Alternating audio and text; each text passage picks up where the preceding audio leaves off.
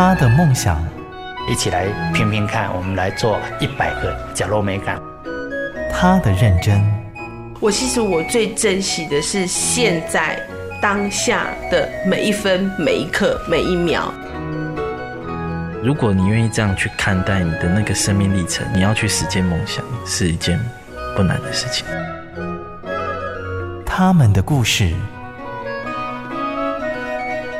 台湾幸福进行曲，每月精选。本节目由美律实业赞助，古典音乐台策划制播。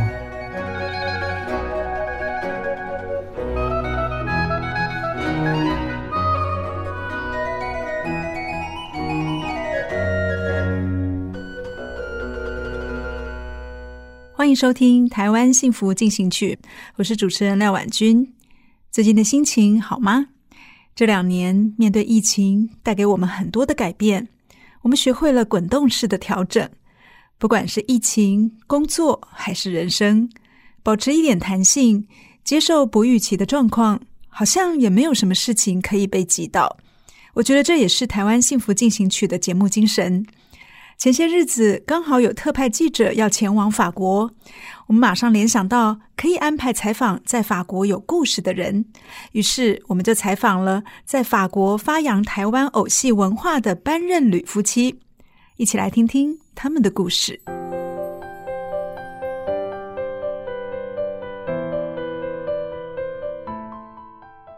台湾幸福进行曲，台湾偶戏的欧洲文化巡礼。小宛然剧团班任吕，大家好，我姓班任吕，我是小宛然的庄重戏团的主人。然后我以前在台湾跟李天禄老师学布袋戏，操着不太轮转的中文，人称班呢的法国大叔班任吕，是推广台湾偶戏、中国皮影戏的文化大使。从学中文和已故大师李天禄拜师学艺，他对布袋戏的着迷比你我都还要台。第一次到台湾是四十八年前，因为我原来在法国学中文，然后也有对呃戏剧有有有兴趣。那个时候在博物馆里面有有一个展览介绍台湾的布袋戏，我不知道为什么我突然。一看这个哦，我就想学，所以就问老师，他说好，那你去台湾比较好。我到台北的时候，我就拜了李老师，然后他看我就很奇怪，因为那个时候布袋戏开始慢慢没落，所以他觉得很奇怪，一个外国人呢到台湾来学布袋戏。不过他他很受欢迎，我我就这样开始。和师父李天禄比手画脚的学习，班呢不止承袭了第一手的技艺，回到法国之后，也因缘际会认识当时在巴黎攻读当代音乐博士的廖琳妮。大家好，我是廖琳妮，很荣幸，呃，在这些年当中有跟班任吕一起合作两出戏，一出是《炖菜巫婆》，另外一出是《莫伊传说》。我们是什么时候认识的？应该是二零零五年。二零零五年，在台湾没有在在这里，在在在这里。那个时候还有一个台湾文化中心。对，然后就他琳妮告诉我他是作曲家，然后跟他说：“哦，我好喜欢现代音乐。”他说：“他就想这个什么癞蛤蟆是开玩笑嘛？”不过我真的喜欢现代音乐，因为我从小跟我爸爸妈妈就去听现代音乐。然后我没有来不及的找到那个谷歌还是 Wikipedia，我就跟他说啊，我知道，我知道谁谁谁说我喜欢那个这个乐，他他说嗯，好奇怪，是因为他他说他是第一次碰到一个人，他也喜欢现代音乐。班内和林尼的缘分就这样从巴黎开始，在小婉然剧团的作品中延续。那个时候因为刚认识不久。然后还在谈恋爱，很开心嘛。然后他跟我说有这个有这个 project，我那时候听的时候，其实蛮蛮害怕的，因为谈恋爱是一件事情，你真的要一起工作，那又是另外一件事情。所以他跟我讲的时候，其实我有点担心。担心主要是因为两个都是学艺术的，他是没有办法说差不多可以啦，也许是，嗯，没有办法在任何一个跨领域的一个两个两个人在对。谈的用音乐或者是他的艺术在对谈的一个过程里面，行不通就是行不通，所以我们就想，好吧，那就试试看。不过我那时候心里其实有打算，就是写完这个作品，如果真的行不通，我觉得这个恋爱也谈不下去了，因为这是不可能的事情。对啊，那尤其艺术家的生活，其实整个生活跟工作是没有办法分离的。从现代音乐到偶戏音乐，林妮透过自己的专业，加上两人的默契，也成功在班任履的偶戏创作中找到了音乐的全新位置。但对班内来说，双手舞着的从来不只是布偶，还有他绵延半世纪对台湾文化的满满热情。有一个很重要的事情是，李老师教我，你要做创作，你不要一直继续演台湾布袋戏，因为我。我我我演台湾布袋戏，我很舒服，很高兴。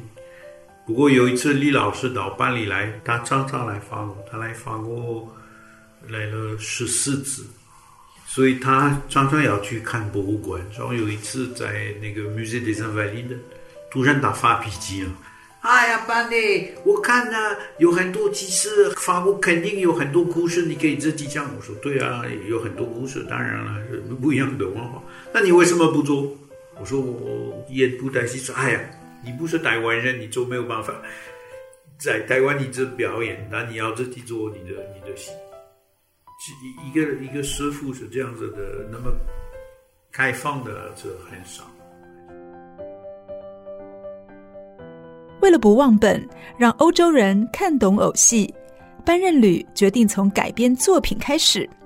曾经大获好评的《阿拉丁》、西方神话《奥迪赛》，都为小宛然剧团打开了欧洲市场的舞台。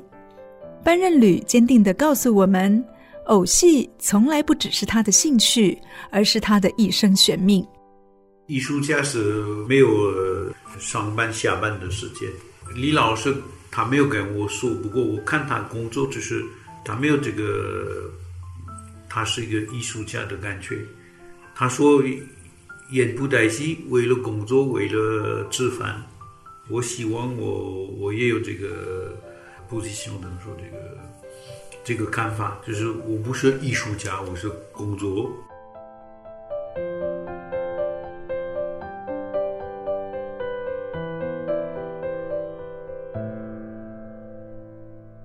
创立于一九七八年的小宛然剧团，是法国艺术家班任履为了将台湾偶戏推向世界舞台所创立的偶戏剧团。演出的足迹遍及了欧洲各大的艺术节。当年被师父李天禄取绰号叫班呢，这个名字在偶戏团无人不知。那个时候中文呃还没有太好，我就拉一些朋友帮我的来看老师。然后他就帮我翻译。不过学布袋戏最重要是动作，所以不用讲很多话。然后李老师也也有学了一些法文，然后我们就两个人就发明一一个语言，就是我们两个人可以沟通。对班内来说，李天禄老师就像他的第二个父亲。不仅传授技艺，也让他找到生命的热情。因为他的团叫做亿万人，因为我们是他的学生，所以我们是小万人。法文我我们就叫他 Théâtre du Petit Miroir，就是说这个小亭子。成立了剧团之后，班内也回到了家乡法国巴黎寻找舞台。多年前，在一次京剧的演出中场，班内偶然认识了小宛然今天的御用作曲家，也是他人生伴侣廖琳妮。两人共同创作，谱出了多部动人的偶戏作品。因为台湾布袋戏就是跟音乐就连在一起，所以肯定要找音乐。因为我喜欢现代音乐，我想最好的的时候，怎么怎么给小朋友这个现代音乐的味道是给他们听，所以我们刚好要有一出戏是给小朋友的，刚好我就想跟你说，我就要找到一个作曲家，刚好碰到他。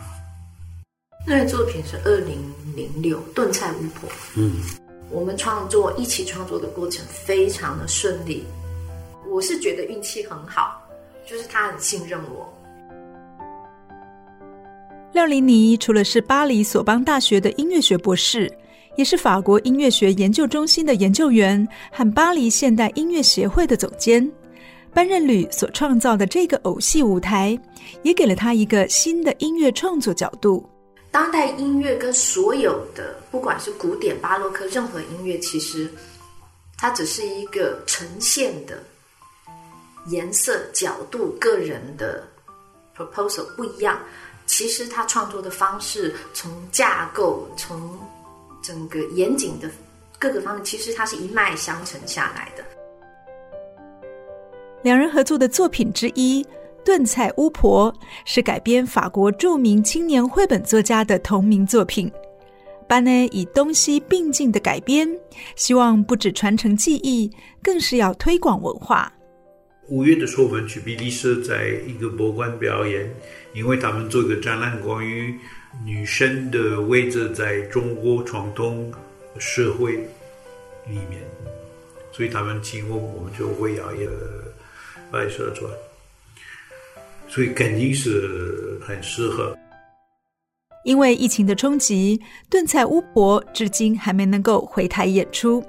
班任吕夫妻期待在台湾解封之后，能够很快的回到台湾的舞台上，舞动他将近半世纪的如戏人生，也要让小宛然剧团不分东西方的精彩剧目惊艳观众，成为台湾出品、法国制造的当代偶戏。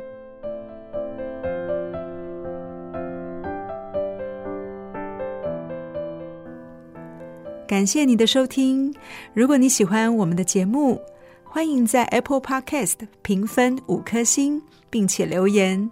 如果你是用 Spotify 等其他 App 的平台来收听，也请帮我们分享给你的朋友。我们下期再见，拜拜。真的很感谢默默为这块土地付出的每一个人，让我觉得幸福就在身边。我是美绿实业廖陆立，咖喱做会创造温暖的社会。美绿实业与您共谱台湾幸福进行曲。